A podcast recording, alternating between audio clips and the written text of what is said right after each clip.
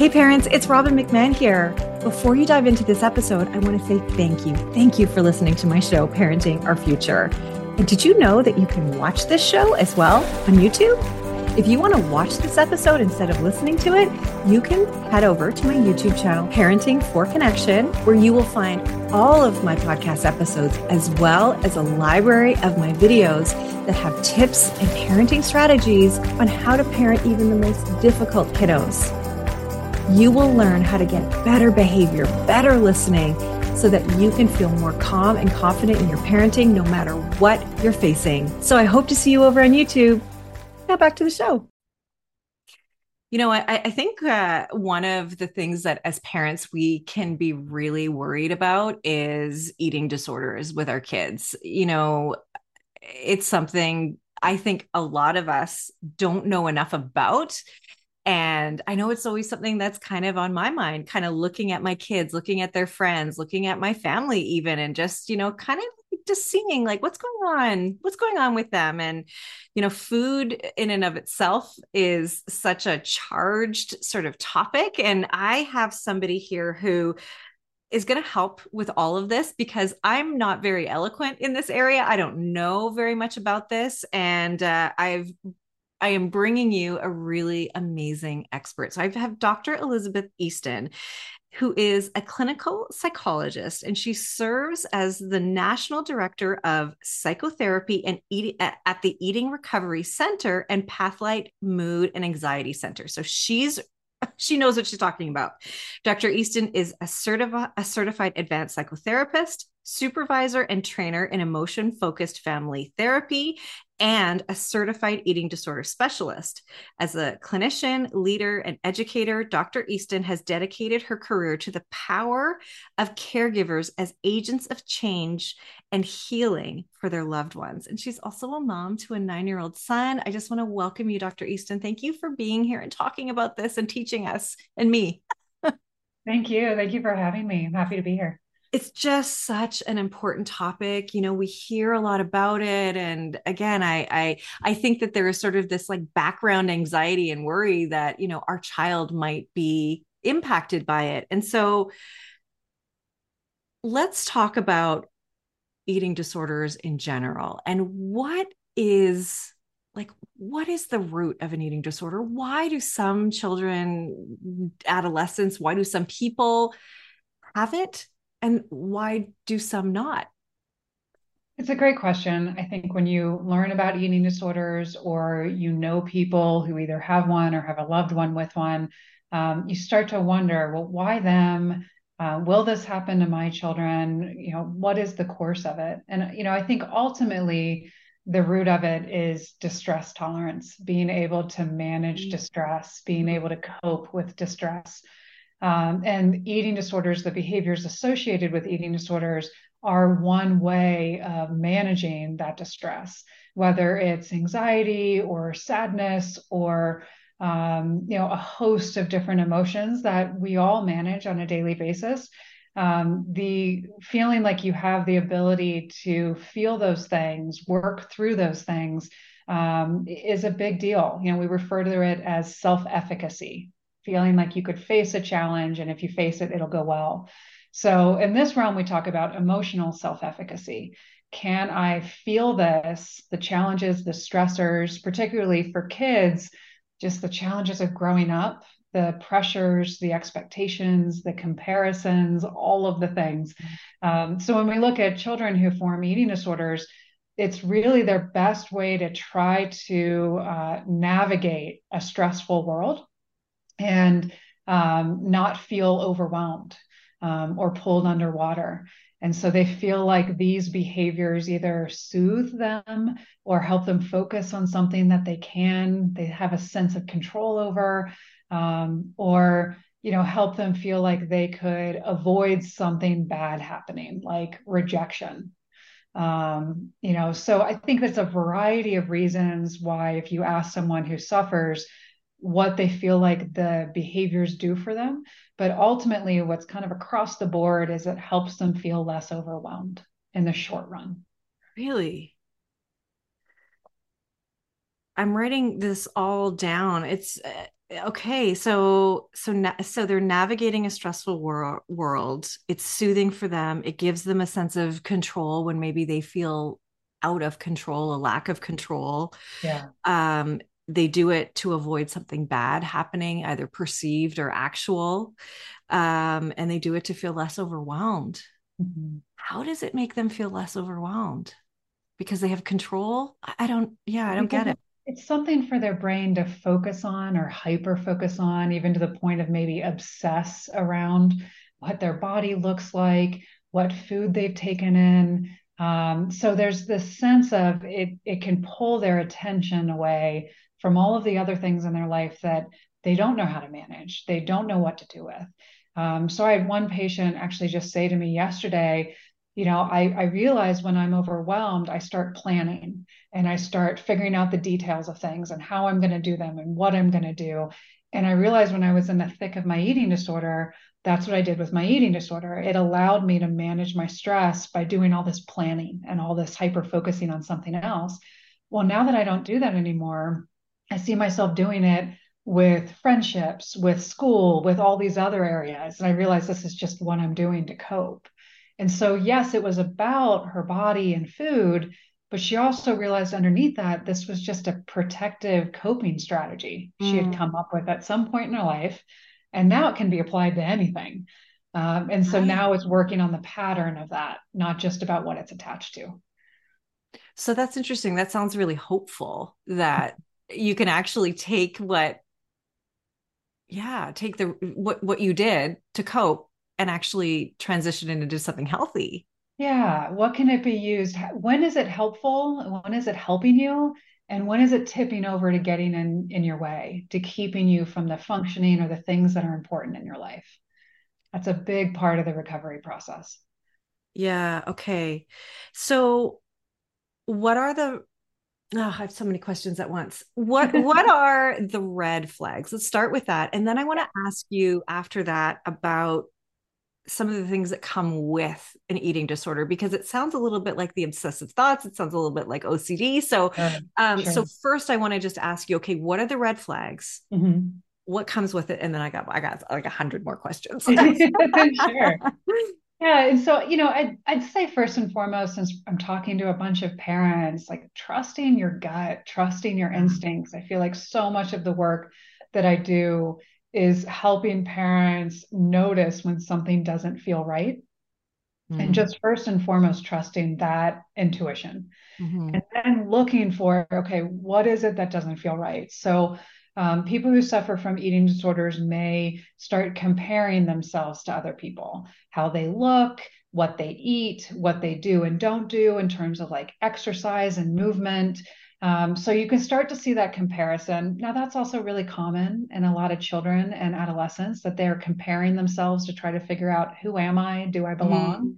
But this comparison would be particularly around food and body and size and shape. And then frequent negative comments about their own body or about um, how they fit in certain clothes or um, their appearance in general in terms of various areas of their body um, discussing unhealthy weight loss strategies. So, talking about kind of fad diets or obsessing around, um, you know, this is good food, this is bad food, mm. which is very much a part of our culture. And so that can be kind of hard to tease out. And then starting to avoid social activities, engaging with other people. So becoming more isolative. So not wanting to do the things they usually love doing mm. or doing things they don't usually love doing, or it used to be something they just did, like running. And now it's become excessive. They mm. have to do it, they have to do more of it. Um, and, you know, I think in general, this is really tough with adolescents irritability or excessive mood shifts. I recognize what yeah. I'm saying there. yeah, yeah, yeah. Uh-huh. but the mood shifts seemingly around um, food or body size and shape kind of activities in particular. So if those things tend to trigger these reactive moods. Wow. Yeah, that, that's a lot. Okay. So, negative comments about their body, comparison with others, w- talking about weight loss strategies, avoiding things they love, or hyper focusing on things that they love, like something like exercise, that, yeah. that sort of thing. Yeah. Um, oh my gosh. Okay. Uh, and then mood swings and irritability. And, and well, yeah, if you're hungry, you know, I mean, yeah. that's, you know, that's, that's just it. Like, that's an uncomfortable feeling. Yes uh, is that a welcome feeling in a way? You know, I think depending on the patient, some would say it's welcomed. Um, so, a patient, and I know we'll get into the types of eating disorders, but a patient with anorexia may feel like if they're hungry, they're quote unquote doing something right. Mm. Um, a patient who uh, tends to binge, that's a very overwhelming feeling of feeling hungry because they could potentially lose control and start binge eating because of that urge. Okay. And so it really depends on the person. I'd say almost always it's a combination of both. It's a welcomed and a very scary, triggering feeling at all at the same time. Yeah. Oh my goodness. Okay. So, what comes with eating disorders? It sounds like there's some comorbidities. Mm-hmm. Absolutely. You know, I, I, think it's recognizing I mostly worked in higher levels of care, meaning, you know, above the typical once a week therapy.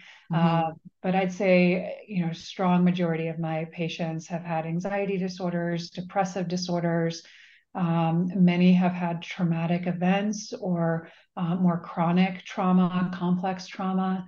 Um, many have uh, neurodiversity, so everything from ADHD to autism. Um, so, really, kind of a, a, host of diagnoses. So, if you think about what we initially talked about, with this can be a strategy of coping, of making mm-hmm. it through distress.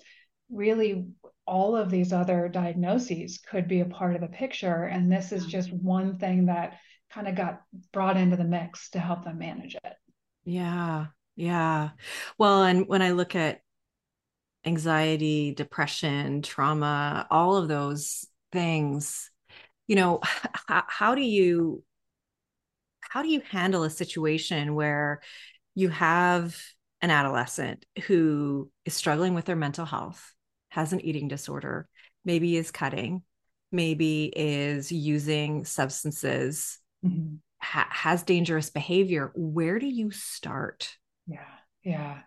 You know, it's definitely not um, a set answer. I think ultimately it comes down to a really good assessment of what is the most lethal in terms of what they're doing. So, and I know using that word is scary and overwhelming for parents, but as a clinician, that's where we start is what could not just get in the way of your functioning, but what could actually lead to irreversible medical concerns um, or lead to, you know, high potential to actually lose our patients. And uh, eating disorders are the second highest lethal mental illness, um, only second to opioid abuse. Um, so that is something that most people don't understand about eating disorders, really how deadly they are. And it's that combination of psychological distress and hopelessness, which can come with it kind of suicidal thinking and suicidal mm-hmm. action. And then you've got this whole other piece around medical instability that comes with changing your body size and shape through the use of food um, or the use of what we call compensatory behaviors. So self-induced vomiting, diet pills, laxative abuse, even over-exercise on a body that's starved can lead to cardiac issues and a host yeah. of other medical concerns. So that's where we all start. If the eating disorder is really significant, it, it kind of trumps everything else. We have to start with stability medically and psychologically around the eating disorder. And then we're looking at all of the other factors as well. Now, if the substance abuse is, is potentially even more significant, okay, then we're starting there. And then we're weaving in the eating stability and medical stability with it. So ultimately, we're triaging. We're figuring out what needs to be managed first in order for us to have time to work with all the rest. Well, that makes sense. Um, and that is that's difficult to hear you know yeah. um yeah. and uh and as parents when your child is suffering we have to take action we have yeah. to uh and you know one of the things that I know to be true with every cell in my body is that the deeper you are connected with your child, the more you can connect this, the more they will want to come to you and use you for support instead of going to other behaviors, activities, other people. Um, you know, h- how do you sort of see the role of the family in yeah. this? And and you know, just reading your bio and and you know, with what you've talked about, you know, having caregivers of agents of change and healing, what what can parents do? So that's really what I've dedicated the last half of my career to. Um, particularly after I found a modality called emotion focused family therapy. Um, so, this modality, also known as EFFT, um, I met an incredible woman named uh, Dr. Adele LaFrance, and she was working in higher level care hospitals in Canada, working with eating disorders and the comorbid diagnoses. Um, and she started to develop EFFT because she was working with caregivers who were stuck you know they they had skills mm-hmm. that they were mm. using with their loved one and they weren't working in the context of their loved one having an eating disorder they loved them they were connected deeply before this eating disorder came in and the eating disorder just put this giant wedge between the two of them so she really saw the behavioral work as important helping them learn to eat and interrupt behaviors and that's a part of the model but one of the major foundations of it is supporting their loved one with processing emotions. So mm-hmm. if we look at emotions like fear or sadness or um, you know the host of emotions hopelessness helplessness all of these things shame as dr brene, brene brown has brought to so many of us mm-hmm. we look at those emotions and if they don't actually get identified and we don't move through them particularly with people who can support us with talking about them and working them through, then they get stuck inside of us. And then we have to manage them with a lot of these symptoms that we're talking about related to things like eating disorders. So, the idea behind EFFT is to use the caregiver as the agent, agent of change and healing for both behavioral work and emotional processing. So, we actually teach a skill for how to engage their loved one with their emotions and then many skills in addition to that to what gets in the way for the caregiver what could keep them from engaging with their loved one because it's scary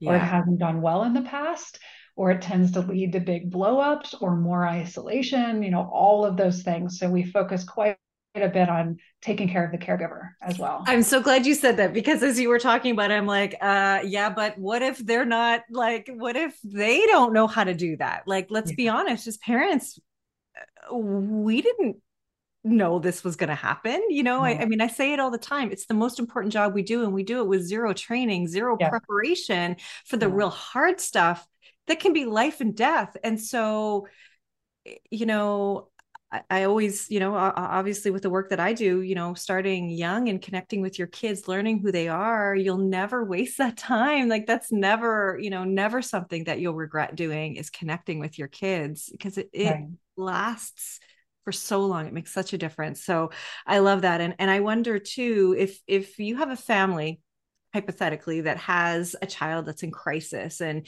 you have one parent that is doing the EFFT mm-hmm. and one parent doesn't mm-hmm. how does that work well, let's say that that's that's actually a very common scenario. One parent yeah. will seek us out and kind of be a big part of the treatment process, um, and the other parent is supportive but kind of in the periphery. Um, my first question is, what is happening for the parent in the periphery?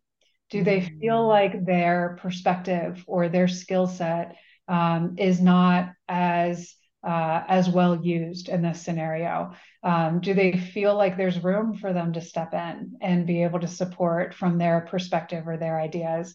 Um, are they feeling helpless? Like they've tried and their skill set wasn't working. And so they've just stepped back, mm-hmm. not because they don't care, but because they feel like they could make it worse, or they feel like it was just getting more complicated with them involved, or they're just feeling a lot of shame. Like, I just, I don't know what to do. And I, am going to step back because I just feel paralyzed by it. So mm-hmm. usually I I didn't see that those parents as um, not willing or not getting it, they're actually just more afraid of something worse happening. Mm. And so they pull themselves back so that they don't make things worse for everyone. Mm-hmm. Um, or they think, all right, well, I'll just be in the background and I'll just support from back here and that'll be enough. So, as you can tell, one of the first things I do is try to figure out how to pull that other one in. I love because that. Eating disorders can divide and conquer they can divide parents and split caregivers mm-hmm. um, so that they can continue to thrive and so when we align the caregivers using the same skills same same perspective there's nowhere for the eating disorder to go mm. what we're looking for i love that so you're really giving care and compassion to everybody even the parent that seems maybe a little checked out or overwhelmed by it. And, and it makes perfect sense. I mean, you feel powerless as a parent. You, you got to get used to feeling powerless. That's for sure. But when yeah. you're faced with something like this, it it is. I mean, it it's oh, it's life changing, isn't it?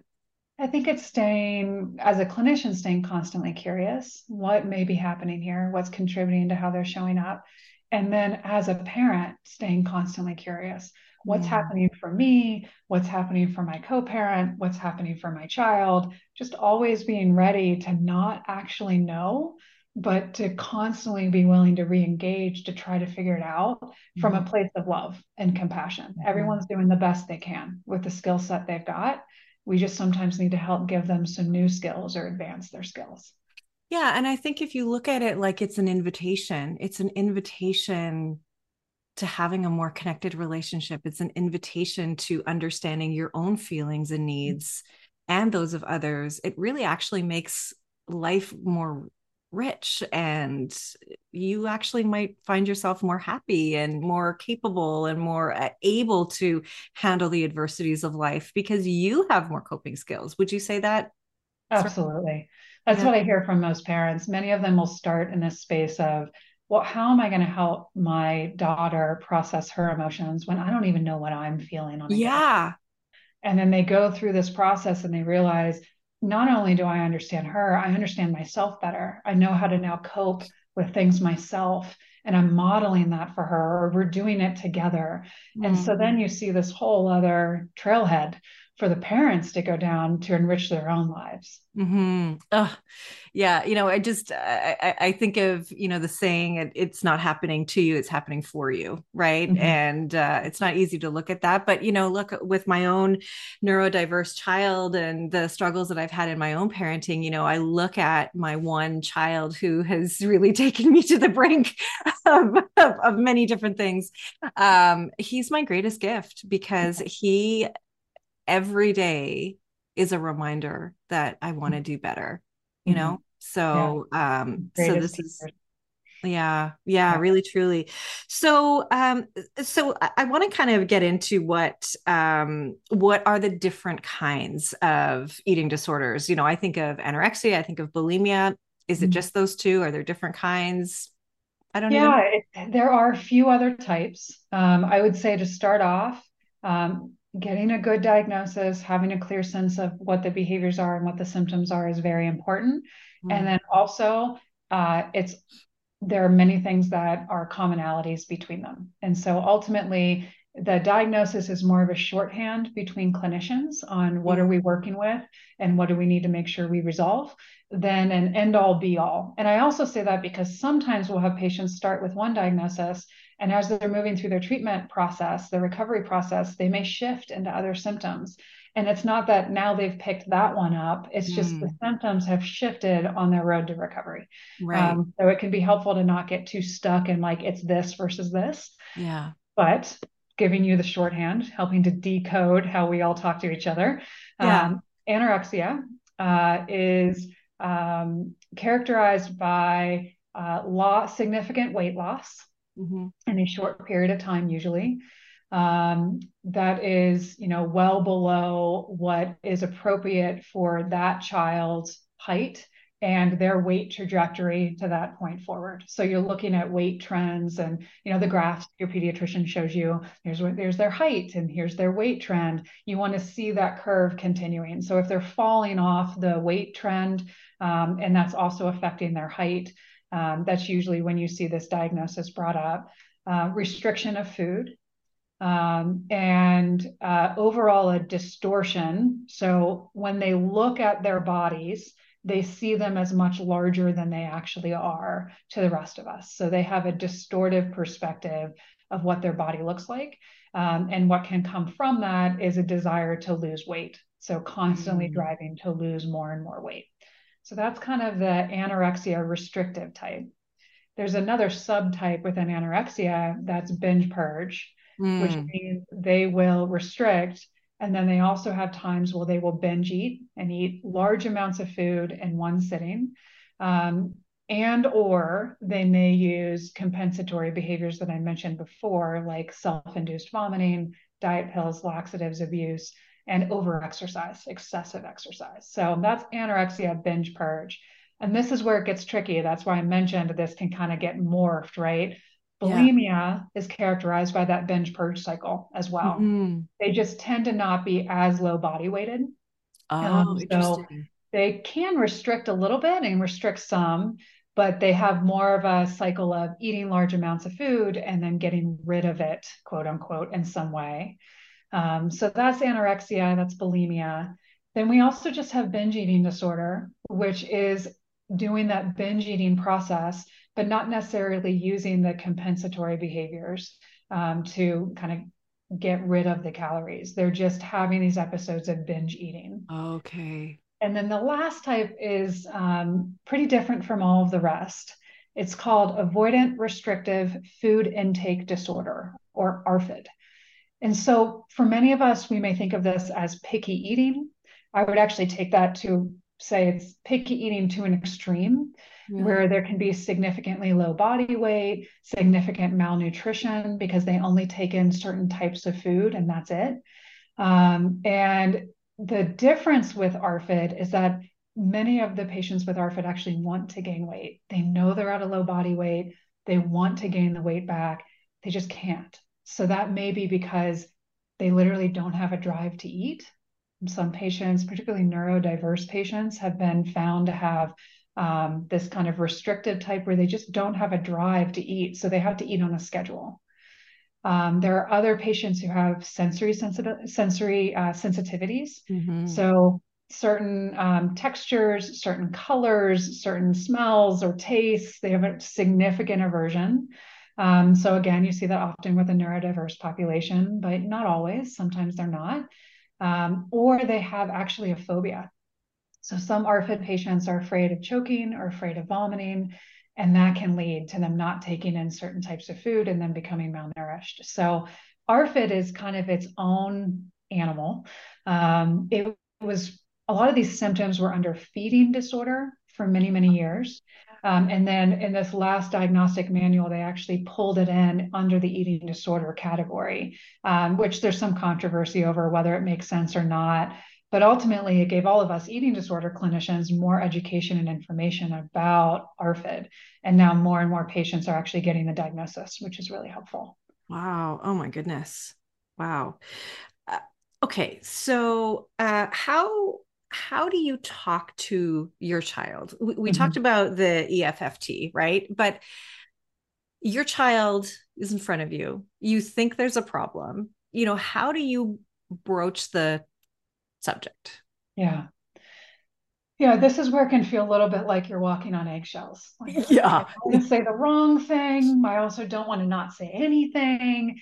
And so, first, I'd say to parents, like, what would you naturally do to bring a hard subject up to your child? You know, what would you do in any of these other areas around school, around friends, around health in general?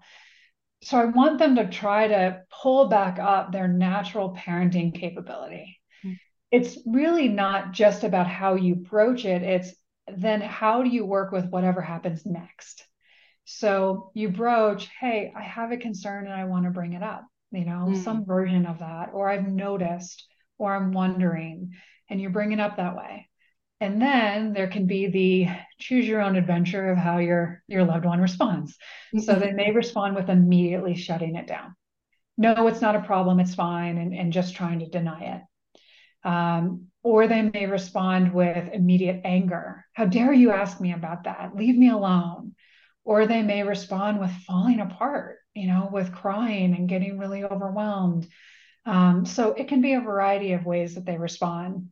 And that's usually where I recommend that emotion focused family therapy piece because we teach something called um, emotion coaching.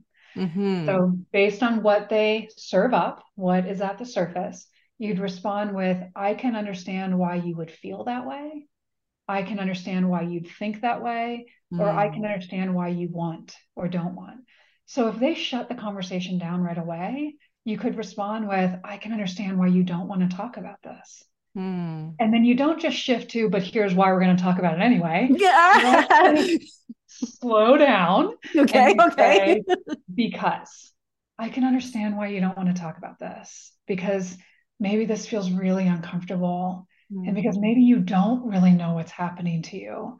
And because this feels really vulnerable and it's overwhelming to try to put it into words or because you don't want me to see that you're doing these things. Mm. You know, trying to put yourself in their perspective of why would they not want to talk about it and say it out loud to them. Put it on the table as this is okay to discuss and that's how you help them process through the emotion mm. so this is this is so great i, I have a, a, steps to validating your child's emotions mm. and it it is starts with validating what they've just said right so yeah. i understand you don't want to talk about it and then because is the bridge it's never but it's yes. because and then two to three reasons why Perfect. Right? Yeah. Yeah. So you literally just did that. And yeah. it was beautiful how you just did it. And, yeah. um, you know, and I think, look, as I, I'm going to put myself in the position of a child, and and I think back to my own childhood.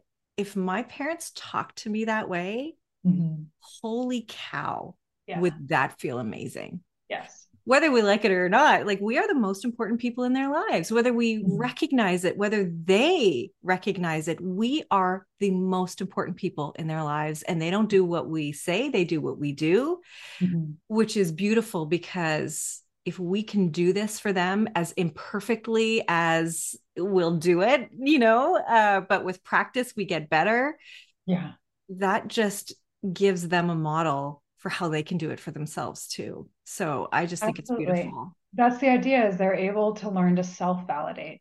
Yeah. They're able to learn to identify I am suffering, I'm in pain, and I see it for myself. So sometimes the the phrase I'm the one that I've been waiting for really comes oh. out in this moment of I've been waiting for myself to acknowledge that I'm in pain, that I'm suffering, that I'm overwhelmed. And so when we have the people around us acknowledge that with us, then we can lean into that and acknowledge it for ourselves.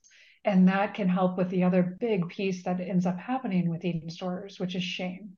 I'm not good enough. I need to hide this. What will you think of me if I'm suffering from this? When we have caregivers come towards them and say, of course this is happening for you because of this and because of this and because of this and i'm here and it's okay and we're going to figure this out then they can actually lean into that and start doing that process for themselves mm. oh it's really beautiful really really beautiful thank you for all of that that just yeah. gets to my heart. Yeah. you know, uh, it's really, really beautiful. Um, okay, so I, I think that what we really want to do is is give our listeners a message of hope. If you know someone who's struggling with this, if if your child is, if you know you're just listening for for for whatever reason, there is hope. And uh, can you walk me through how there is hope and and what can help somebody struggling get to the other side yeah you know i think part of the reason that i i work with this illness and have so much hope i think i've been working with this illness for 16 years now and i am still very hopeful wow. um, is because of the caregivers that i've worked with because mm. seeing their heart and their skill and their intuition um, and their just engagement in this process and the ability for that to not only like we've said help their loved one but help the whole family and help the caregiver themselves so so eating disorders are treatable and they don't you don't get better from any mental illness in isolation so first and foremost step in. You know, as a caregiver, don't be afraid to step in, even if you don't quite know what to do, even if it could be messy or it could create conflict, step in. And look out for some of these signs of where they may be struggling and where there's kind of pain or stress. Um, and like we just talked about, bring it up, you know, say something. Um, and if you're not sure if it's happening or if you're in the process of working with it directly, eating meals together. You know, it seems so simple, but often what ends up happening is patients who, people who are suffering from eating disorders, start eating in isolation so that nobody can see their behaviors, whether it's yeah. binge eating or restricting or whatever it is. Um, also, exercise. So, just starting to step into these areas of their lives. So, encouraging meals together, encouraging exercise and activity together. So, you can see is this excessive? Are there any extremes? And then, next to that, if you think all of that is true, you're still concerned, then it's time to reach out to people who know eating disorders well. So, you're looking for physicians who can do the medical workup. You're looking for registered dietitians who have eating disorders expertise. Okay. There are a lot of different types of dietitians and nutritions, nutritionists out there. They're all wonderful in their specific scopes. Look for someone who has the scope of treating eating disorders because it, it's, it's it's its own specialty. Oh, I didn't and know it's, that. It's kind of the same with therapists. You know, it is. It's kind of mm. like a you want to just go to any therapist to work with autism it's similar with eating disorders. You go to specific therapists who have trained in working with eating disorders. So that's kind of your, we call the three legged stool yes. the physician, the dietitian, and the therapist. And you want to pull that team together. Oh, fantastic. Fantastic. Okay. Well, I love that you say it's highly treatable. I love that there is hope. And I, and I think that, you know, with every episode that I do, this is all about hope that, yeah, we recognize like there's some heavy stuff, there's some hard stuff that we face as parents. And I absolutely love what you said that we do not get better in isolation.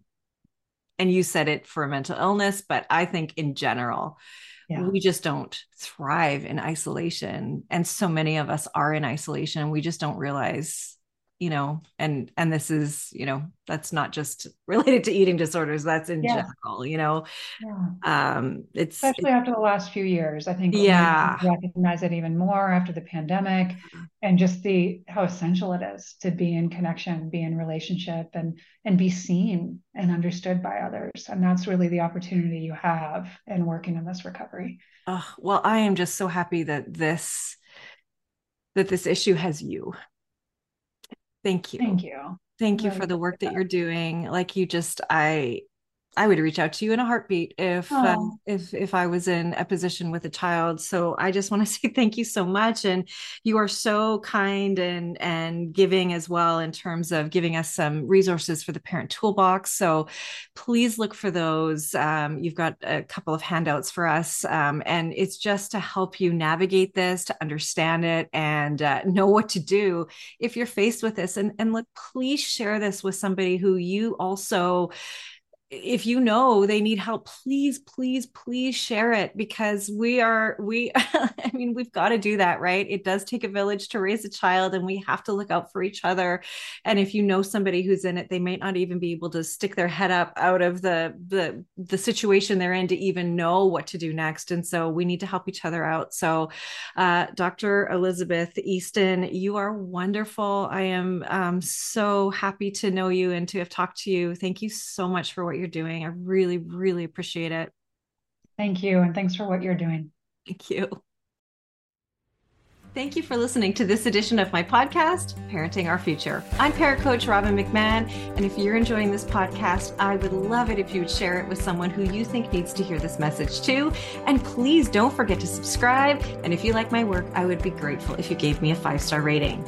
And if you like my content and want more, please visit my site, parentingforconnection.com, where you can find out more about my coaching, my courses, and all things parenting.